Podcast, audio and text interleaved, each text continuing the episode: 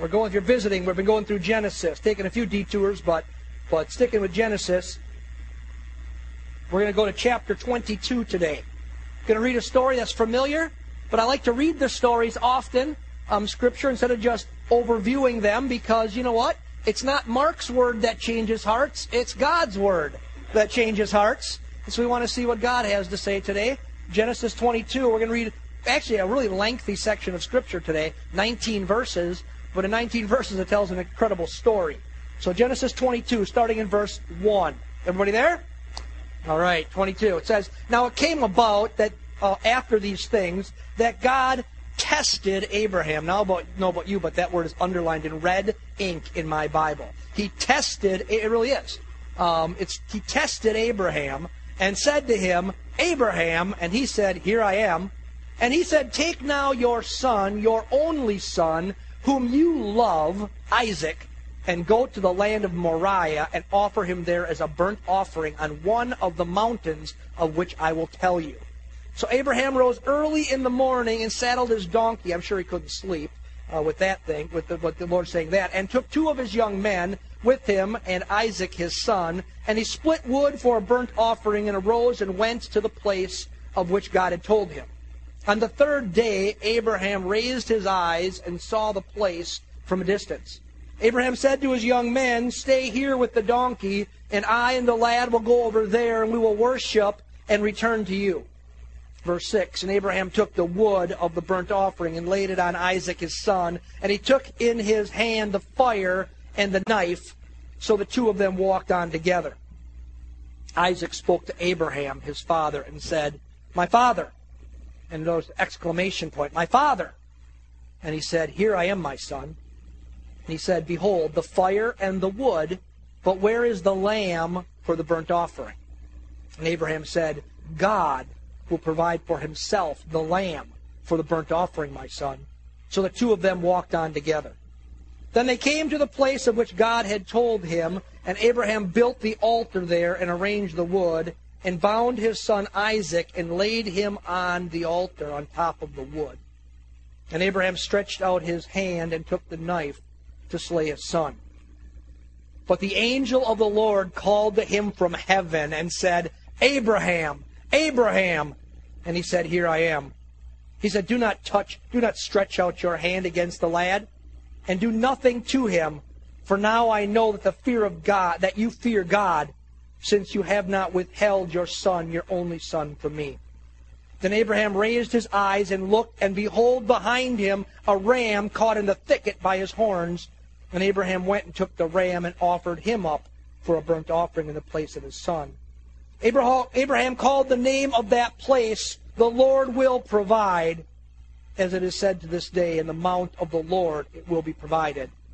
Then the angel of the Lord called to Abraham a second time from heaven, and said, "By myself I have sworn, declares the Lord, because you have done this thing and have not withheld your son, your only son.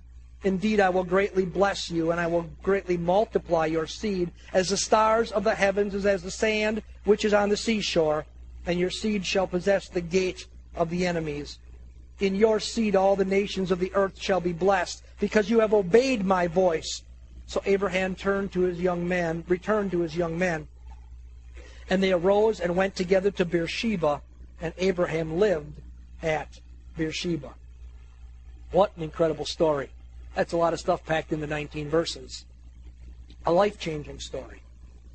God one day comes up to Abraham, the patriarch, the man we've been looking at for week after week, and all these miraculous and incredible and challenging things that have gone through his life.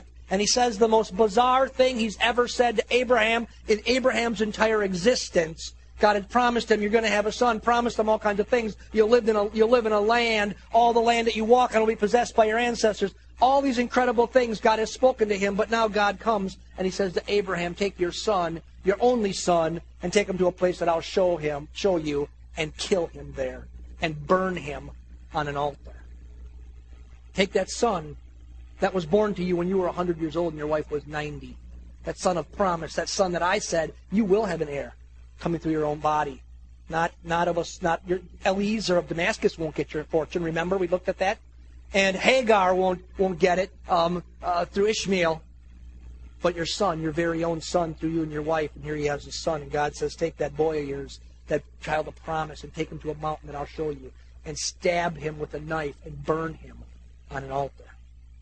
So Abraham gets up early in the morning and he takes Isaac, who, according to how we can look at the life of the patriarch and his son, is probably about 13 years of old age. He's called a lad still, but he's about 13 years of age.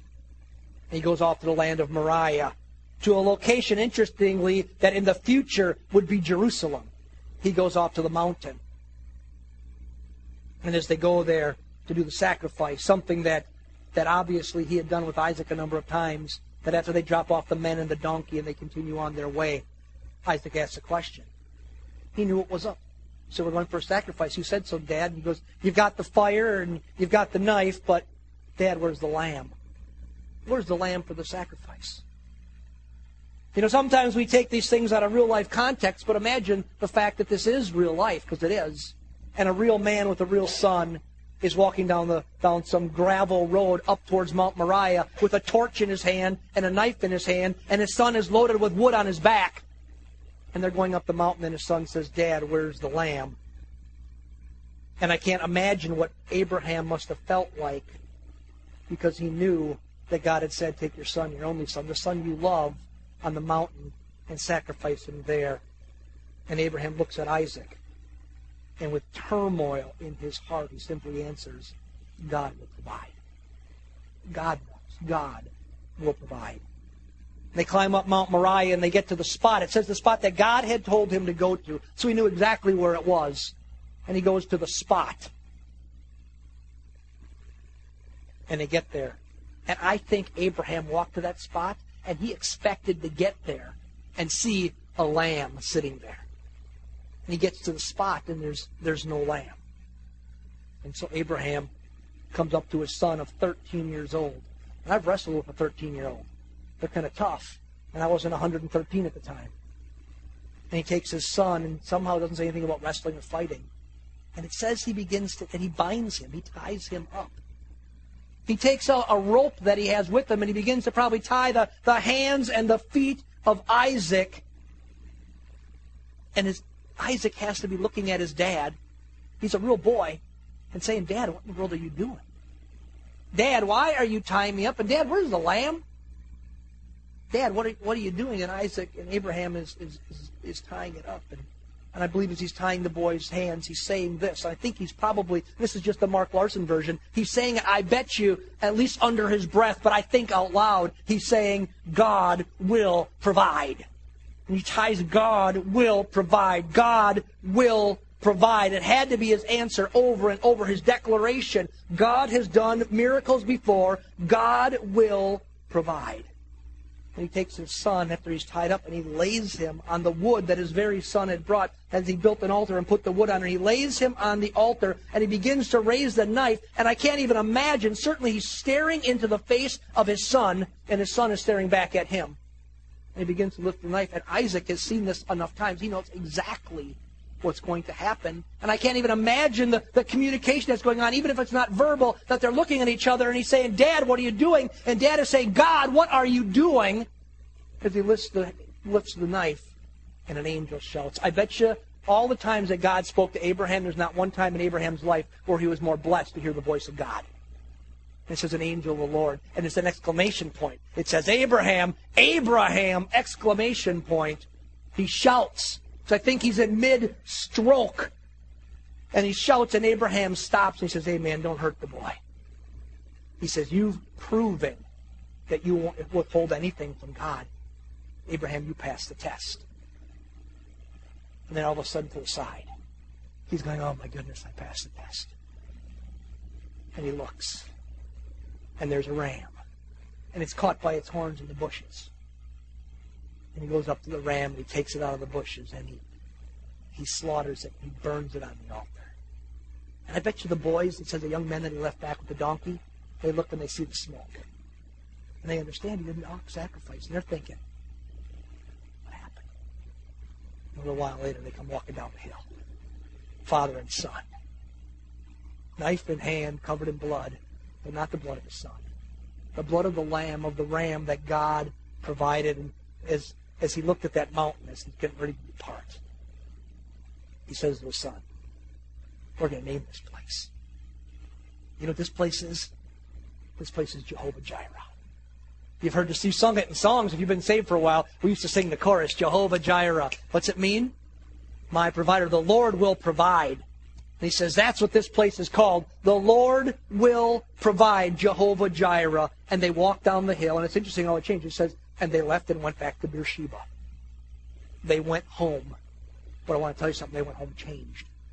They went home changed. Abraham had passed the ultimate test. He'd been through enough tests in his life, but this was the biggie. He passes the ultimate test. And Isaac, understand, he was there, but think of what Isaac learned. He had seen firsthand God at work. He understood God doesn't always do things that way that makes sense. He understood, he saw God at work, and he understood what it meant to walk in obedience because he looked into the eyes of his father as his eyes, I'm sure, filled with tears. He raises a knife and says, I've got to do what God told me to do. It doesn't matter what it costs me. He understood what obedience was all about. He understood how to have faith in a heavenly Father and to trust Him always and to know that no matter what, no matter how dark the circumstances, God will provide. He learned it all. What an incredible story. And friends, as we look at that story today, it's not a story just to read and say, oh, isn't this interesting history? That's a really cool story. Scripture's really clear. All those old cool stories that God gives us in the Word, He gives them to us to learn something from. And there's a bunch that we can learn from this story. Things that I need to learn. Things that I'm still trying to learn. And if you ever think you got to the end, you learned it all, friend, guess what? You can be 113 years old. God's giving you a nation He's going to make out of you. He's giving you all the land you put your feet on. And He says, buddy, you're 113. You aren't done learning yet. God doesn't ever stop. I don't ever want Him to stop. I don't want Him to stop teaching us stuff. So He teaches them some things and some things that we need to learn. You know what the first thing I think that we need to learn from this story is that applies to you and me every single day of our lives? It's this, that just like Abraham, God will test our faith and obedience. And a lot of people don't like to think like that. Oh, God wouldn't do that. Yes, He will. Just like Abraham, God will test our faith and obedience. God put Abraham to a test. I think that's how it went. He says, well, Abe, you say that, you know what, you will obey me no matter what. You say I'm number one. You say you really will follow me to the ends of the earth. And you've kind of shown it so far. You've left Ur of Chaldees and you've come to the promised land. But is that really so, Abraham? Am I really number one? He says, you know what? We'll find out. God put him to a test.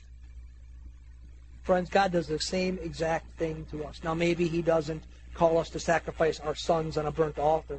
I'm awful glad about that. But He needs to see if we will do things His way. And some of you need to listen to this today because you've never made sense to you before why God would test you. Because you think tests are bad. Tests aren't bad at all. He wants to see something. He wants to see if you'll do things His way or if you're going to do things your way. You know why He wants to see that? Because God wants to do miraculous things through every single one of us. And miraculous things only happen when we are willing to do things His way. You know what we can do our way? Man things. And some man things are extraordinary, but they're not miraculous. God wants to do the impossible. He wants to do the miraculous. And the miraculous can only happen through our lives when we are willing to go His way. One of the reasons I think we so rarely see the miraculous is we're so rarely willing to do it God's way. And He wants to find out, you know what, friend, are you really to do it God's way? So He tests us to see our development in obedience. To see, Mark, if I ask you to do it, will you really do it, even though it doesn't make any sense? Mark, are you going to trust my way, or are you just going to do it your own way because you think you're smarter? And we usually think we are. He tests us. Will we really trust and obey? Because if we don't really trust and obey, He cannot do the impossible through us. We can only do the humanly possible. And God wants to do miraculous things through His church, but it only happens if we go His way and we trust and obey. Now understand something about these tests. God tests us but he doesn't tempt us. And there's a world of difference between the two. And a lot of people mess it up. They'll say, "Oh, Pastor, I fell in this way, and God just put a temptation before me that I couldn't bear." God says He would never do that. God doesn't tempt us. You know who tempts us? Satan.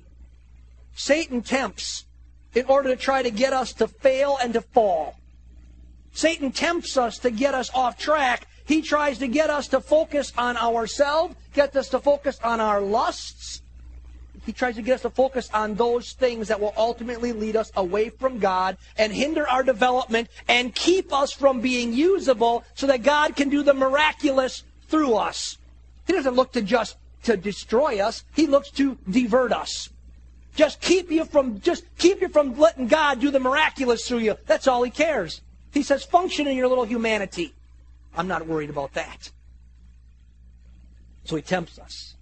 But friend, God tests us to make us better. He tests us to take us higher.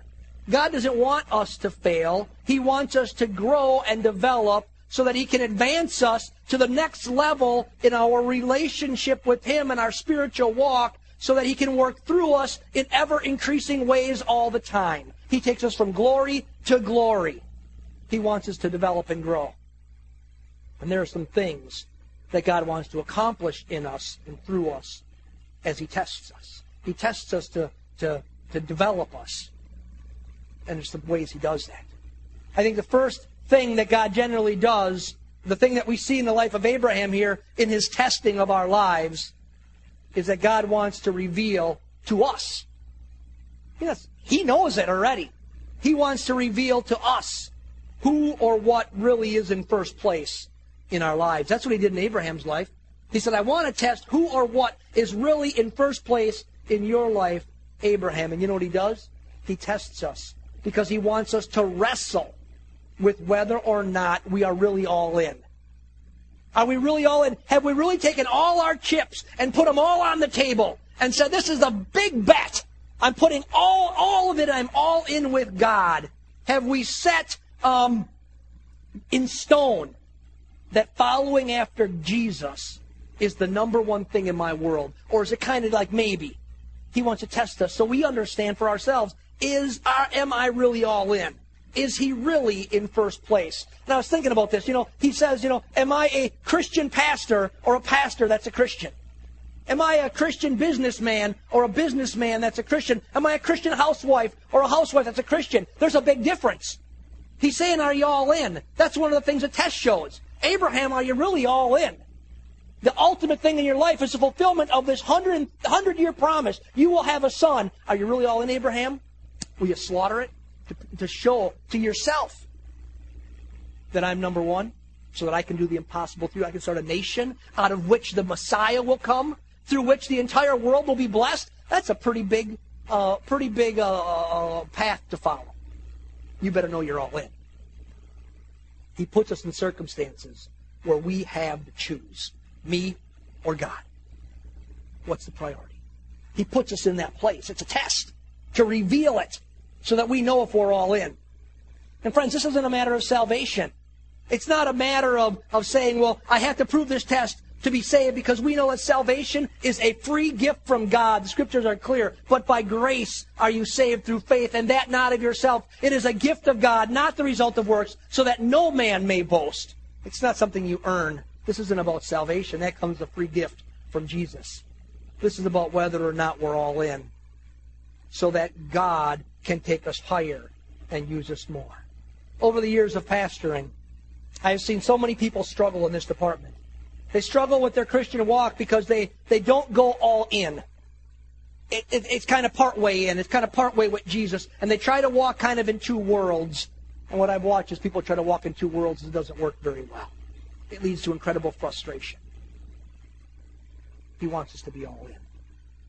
I was wrestling with this the other day as I was reading my Bible just as my daily devotions. I get up in the morning and I grab my Bible and I read through the Bible, and I'm reading, and I came to the book of Romans. It was this last week. And I got to Romans, and I read Romans 1, and I couldn't go any further than Romans 1. Now, it's kind of tough in your devotions, but you get to the very first word, very first sentence, and you can't go any further. You know, you're not going to, it's hard to read the Bible in the year that way. But God's not so interested in reading the Bible in the year. He had something to say to me out of Romans chapter 1, verse 1. The very first verse. See, Apostle Paul, he's just giving an explanation of who's writing the letter. He says, I'm Paul, the apostle, set apart for the gospel of God. Set apart for the gospel of God. He said, you know what? I'm Paul. This is today's vernacular. I'm Paul, the apostle. I'm all in for God. It's all about him. I'm set apart. I'm all in for the gospel, for God, for the preaching of the gospel. I couldn't move on when I read that. I thought, Paul was set apart. He was taken out of his previous existence, and he was set apart for the one sole purpose of the advancement of the gospel of Jesus Christ. That was his identity. That was his purpose. And I honestly sat in my devotions that morning, sitting on the couch in the living room in my bathrobe. You don't have to try to imagine that. I began to ask myself, regardless of what other people may think of me, am I really set apart? Am I really all in? Regardless, you planted churches, you revitalized churches, you went as a missionary to a third world country, you're all in, buddy. If anybody's all in, you're all in. And I sat there and said, God, I'm not sure I'm all in. I think Abraham thought, I'm not sure I'm all in. I don't know if I can do this. Am I really set apart? Or am I divided between my pursuits and my interest and God's pursuits and his interests? Friends, this is what God tests us to help us to really figure out who or what is in first place. Am I all in? Am I really set apart? You know, Abraham may have said before that test that God was number one, but that was proven to be true once he obeyed and was willing to sacrifice what was most precious to him, his one and only son. Everybody knew. I had to sacrifice Isaac and Connor once. No matter of fact, I've had a bunch of sacrifice Isaac and Connor, but once in my early Christian life, as I was reading this, it was such an appropriate time for the Lord to bring it back to my remembrance. God wanted me to know, Mark, what's really first place in your life? What really matters most to you? And he was saying it, so Mark, I want to advance you in your spiritual walk.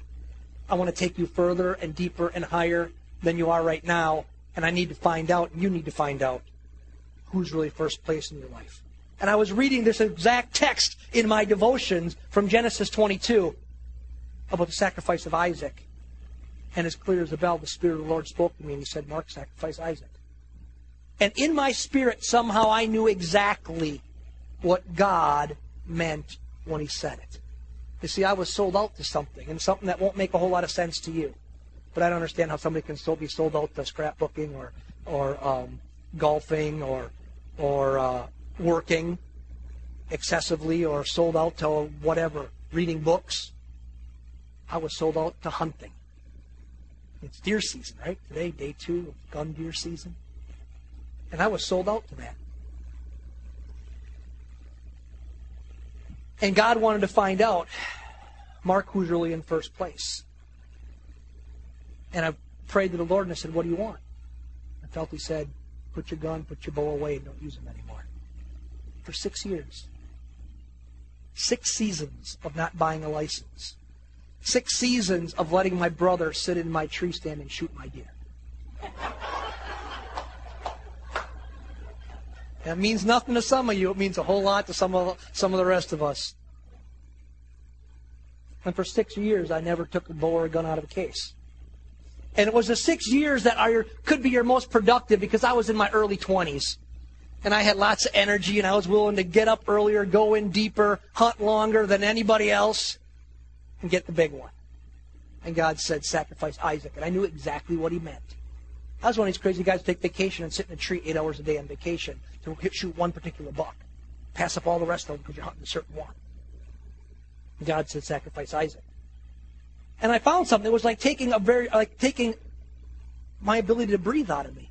It was something that I thought about all the time, something that was part of my life. And some of you say, I don't get it. But again, I don't get how you can stay up till midnight scrapbooking. It makes no sense to me. Suzanne got out of bed 2 nights ago, because we were gone, at 2:30 in the morning, because she could not sleep because she was thinking about decorating the house for Christmas. My niece refers to me as Uncle Scrooge because I'm always like, she really does, because I never care about putting lights up. You know, who cares? I couldn't care less. I couldn't care less. That's the honest to God truth. I couldn't care less. And that's how some of you thought about what my God was, but my idol or my God was something that I'd been bred to do from the day I could walk. And it was what I was taught to be. And God said, Mark, I want you to get rid of it. So I quit. For 6 years, I didn't pick up a gun or a bow. And then after 6 years, I moved to a new location, and it was really interesting because the new location was the place where the church plant in the Upper Peninsula of Michigan, and God really led me to the way I would build that church. The way that church was built was through hunting and fishing. And I said, God, can I hunt again? Oh, I got to tell you a story. I wasn't planning on this. It just dawned on me right now. Suzanne always says, Mark, whenever that happens, don't tell the story. But I'm going to. I asked God, can I hunt again? And I felt like he said, Mark, I think you can keep it in line. You can go ahead and hunt again. And so my very first time, there was a guy who's now an Assembly of God missionary. He lived in the UP, and we were friends, and we said, let's go hunting together. It was bow season, opening of bow deer hunting. And he didn't know diddly about what he was doing. He thought he did. And he says, I got some stand set up. Well, it was ridiculous. Crashed through this deep, dark woods, chased every deer away in the pitch dark. It was a total waste of time. Got in an area, it was just terrible. Like, there's not even a deer track. Why are we going to hunt here? You know, we saw exactly what I thought we would. 0. And we get in the truck and we're driving out. This is way back in the boonies in the UP. And we're driving this pickup and our bows are in the back. And a deer runs across the road in front of us, this little dirt road. It runs down into the woods. And we drive and there's a crossroad and it's standing down there. Now, this might not mean a lot to you, but I paced it off later. It was 53 yards. And I hadn't shot my bow in 6 years at a deer. I opened the target and I said, stop. And I got out of the car and the deer stood there. And I walked to the back of the truck and I opened up the back and the deer stood there. And I took out my bow and I put out my release and the deer stood there. And I walked to the front of the truck and the deer stood there. And I said, move the truck back a little bit and back the truck up. And I said, I had a perfect shot and it's down the road. And I'm saying, okay, 45-yard pin. That thing's just over 50 yards. And I put that 45-yard pin right over his back, and I drilled that baby at 53 yards. Boom! And it ran off and died. Now you saw the little moan, oh, the poor deer. No, poor deer nothing. I hadn't hunted in 6 years, and I made the world-famous greatest shot on the planet. You know, I've never taken a shot that long again. Never would recommend it. I think it was if there was ever a spirit-guided arrow in the history of the world, it was that arrow flying through the air. And that deer literally stood there and watched the arrow come. Whack! And I shot my first UP deer with a witness who's now a credentialed minister, and that's why I say he's a missionary. Missionaries don't lie, usually. You know what, friends? There's an important lesson to be learned here through the laughter. It's this. We have to learn that you have to give up to go up. You got to give up to go up. God will have you sacrifice your Isaacs if they compete for lordship in your life. I had an idol in my life that needed to die. The reason it needed to die is because it was keeping me from advancing with the Lord. It was more important to me than anything else. And friends, God wants each of you to advance, you know, in His kingdom. And He will test you to see if you will sacrifice your Isaacs along the way so that your life is filled with what's best instead of filled with just what's always been there. And sometimes what's always been there is pretty nice, but God's got something so much better. Sometimes He says, sacrifice the Isaacs.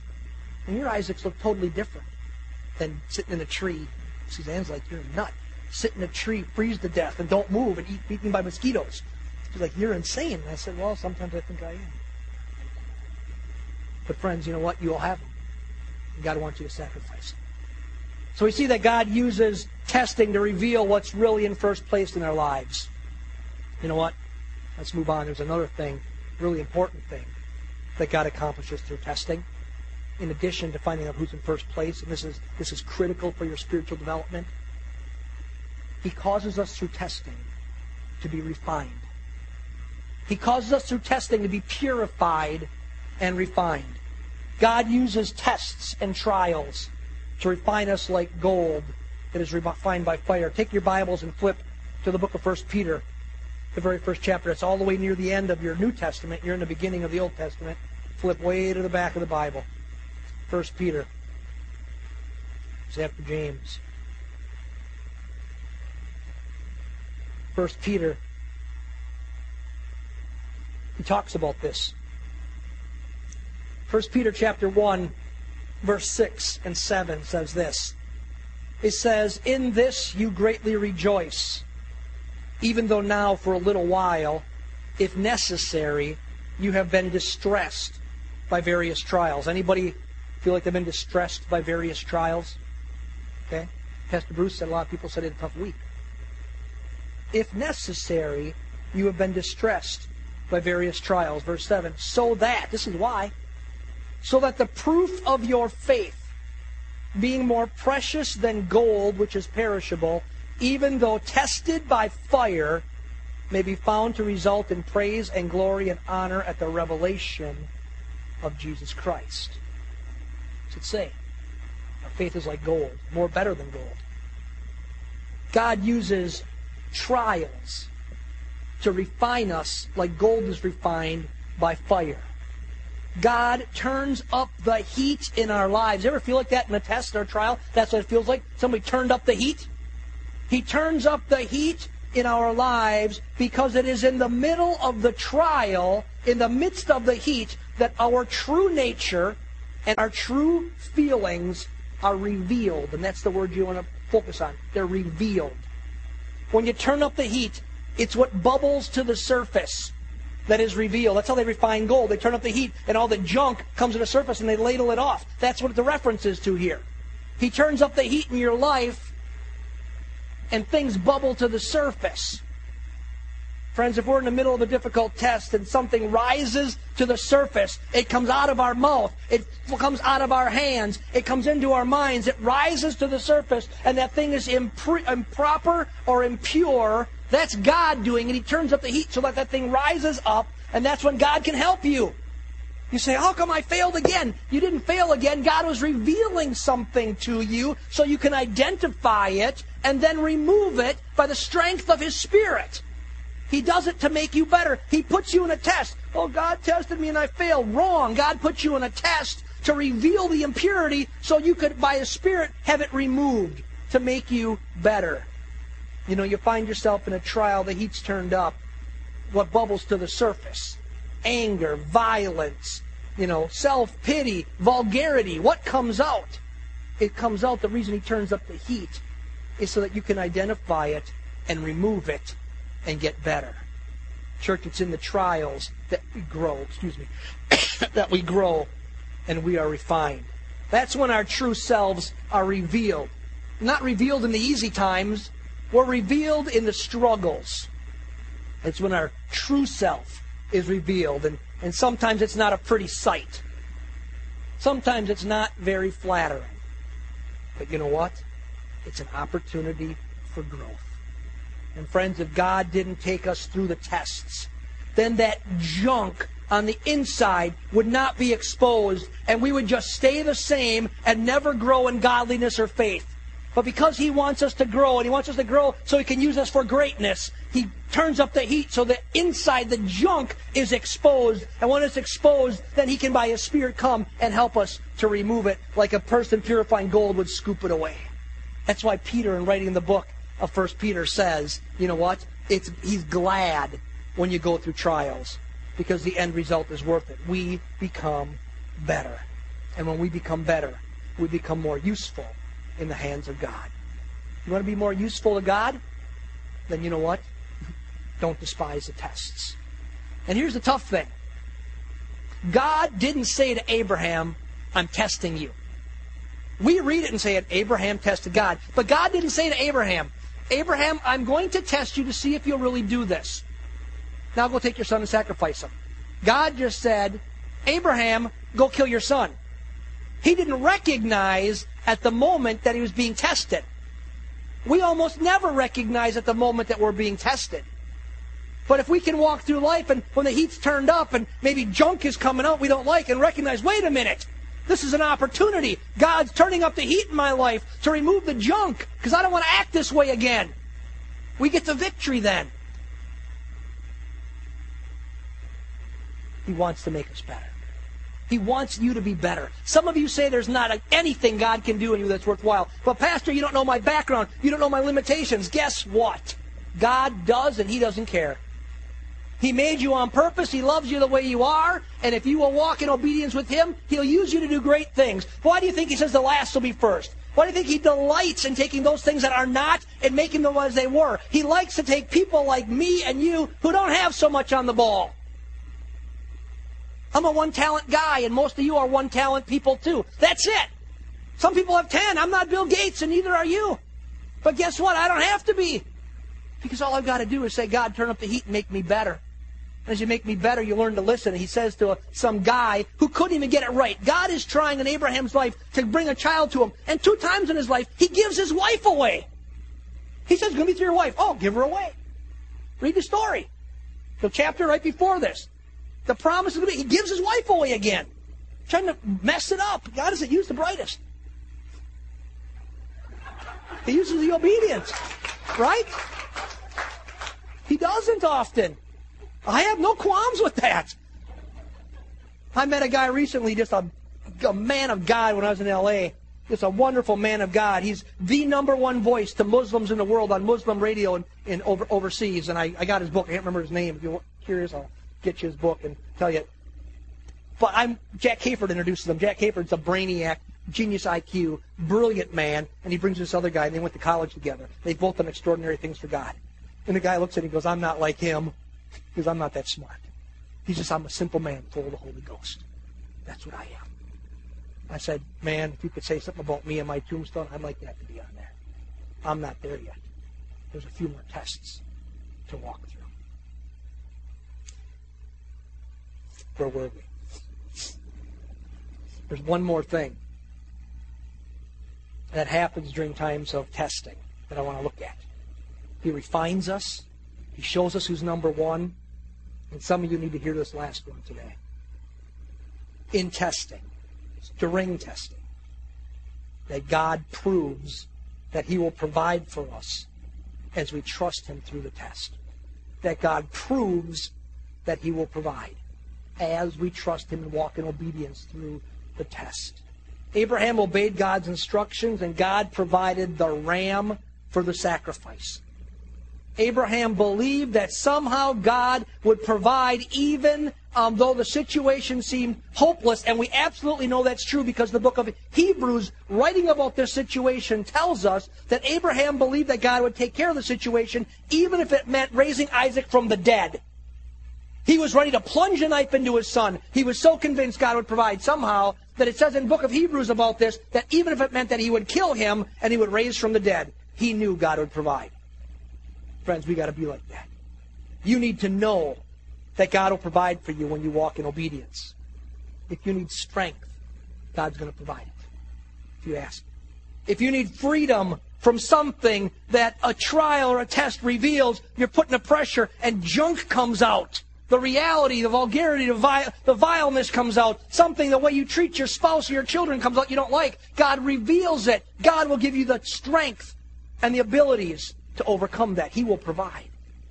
If you need a healing, God will provide it. If you need an answer, God will provide it. If you need finances and you walk in obedience, you need a job, God will provide it. How many times, Pastor Bruce, are people saying, I can't believe it, I got a job. I heard a story this morning of a man who just moved here. And he said, God, if you want me to stay, get me a job. And in one day, he got a job. You know what? God provides in the middle of the test. And when God provided for Abraham, you know what He did? He named the place. He said, this place. For anybody else, they may call it Mount Moriah. But that mountain, that's called Jehovah Jireh for me. The Lord will provide. He named the place. And friends, I really want you to hear this today. Just maybe God has you in a situation right now where He will provide miraculously for you as you walk in His way, as you walk in obedience. And when that happens, you need to name that place. You don't have to call it Jehovah Jireh. But you need to somehow remember it. You need to somehow write it down. So the next time the test comes and it seems impossible again, you say, you know what? You see that mountain over there? It's that situation in my life. I remember climbing that mountain. That mountain's Jehovah Jireh. And that place God provided for me. That's where the Lord provided before, and I know that He'll do it again. Believe me, friends, every single time Abraham and Isaac faced a test after that day, they began to scan the horizon. They go, now which way is it? Oh, it's that way. You see that hill over there, buddy? Let me tell you a story about on top of that hill. I didn't know how it was going to work out. I was going to kill him. But God provided a ram in the bush. You've got to write it down, friends. You've got to remember it. One of the greatest blessings of a test is when it's over, you can look back. You can't look forward, but you can look back. And you look back over the test, and you see with hindsight the hand of God at work on your behalf. And you find out that He really is your Jehovah Jireh. Because the Bible says He's no respecter of people. If He'll provide for Abraham and He'll provide for me, He'll provide for you. Because He's your provider as you walk in obedience. Jehovah Jireh. Your provider. My provider. Tests are the way you say, I hate tests. Don't hate tests. Don't despise them. Because if He didn't bring you to the place where you needed provision, you'd never get to see the miracle. That makes sense? So God takes us through tests. Maybe if you're like me, you have Genesis 22 underlined. The only thing, it was interesting when I came to it, the only thing on this whole page underlined, I always underline, is tested. Because at some point that I looked at that and said, I don't like that, I don't think. He tested Abraham. Because I could put my name in there. Now it came about after these things that God tested Mark. Put your name in there. Why does He do it? He doesn't do it because He's mean. He doesn't do it because He doesn't love you. Exactly the opposite. He wants to reveal to you, is He really number one? Because He can't do miraculous things in your life unless He's number one. He reveals to you all the junk that doesn't belong because He wants to get you in a place where He can use you to do the miraculous. And He takes you to the spot of the test where He's going to have to provide the ram. Whatever that ram in your life is. So that you can name that spot. Say, that's Jehovah Jireh over there. And you call it Mount Moriah, call it whatever you want. I call it Jehovah Jireh. I got all kinds of Jehovah Jirehs in my life. So I sometimes get tired of them. I tell stories to you. Those stories are just my Jehovah Jirehs. I remember one. 53-yard deer. In the middle of the UP woods. That place is called Jehovah Jireh. Because its stakes were great. Stand up this morning.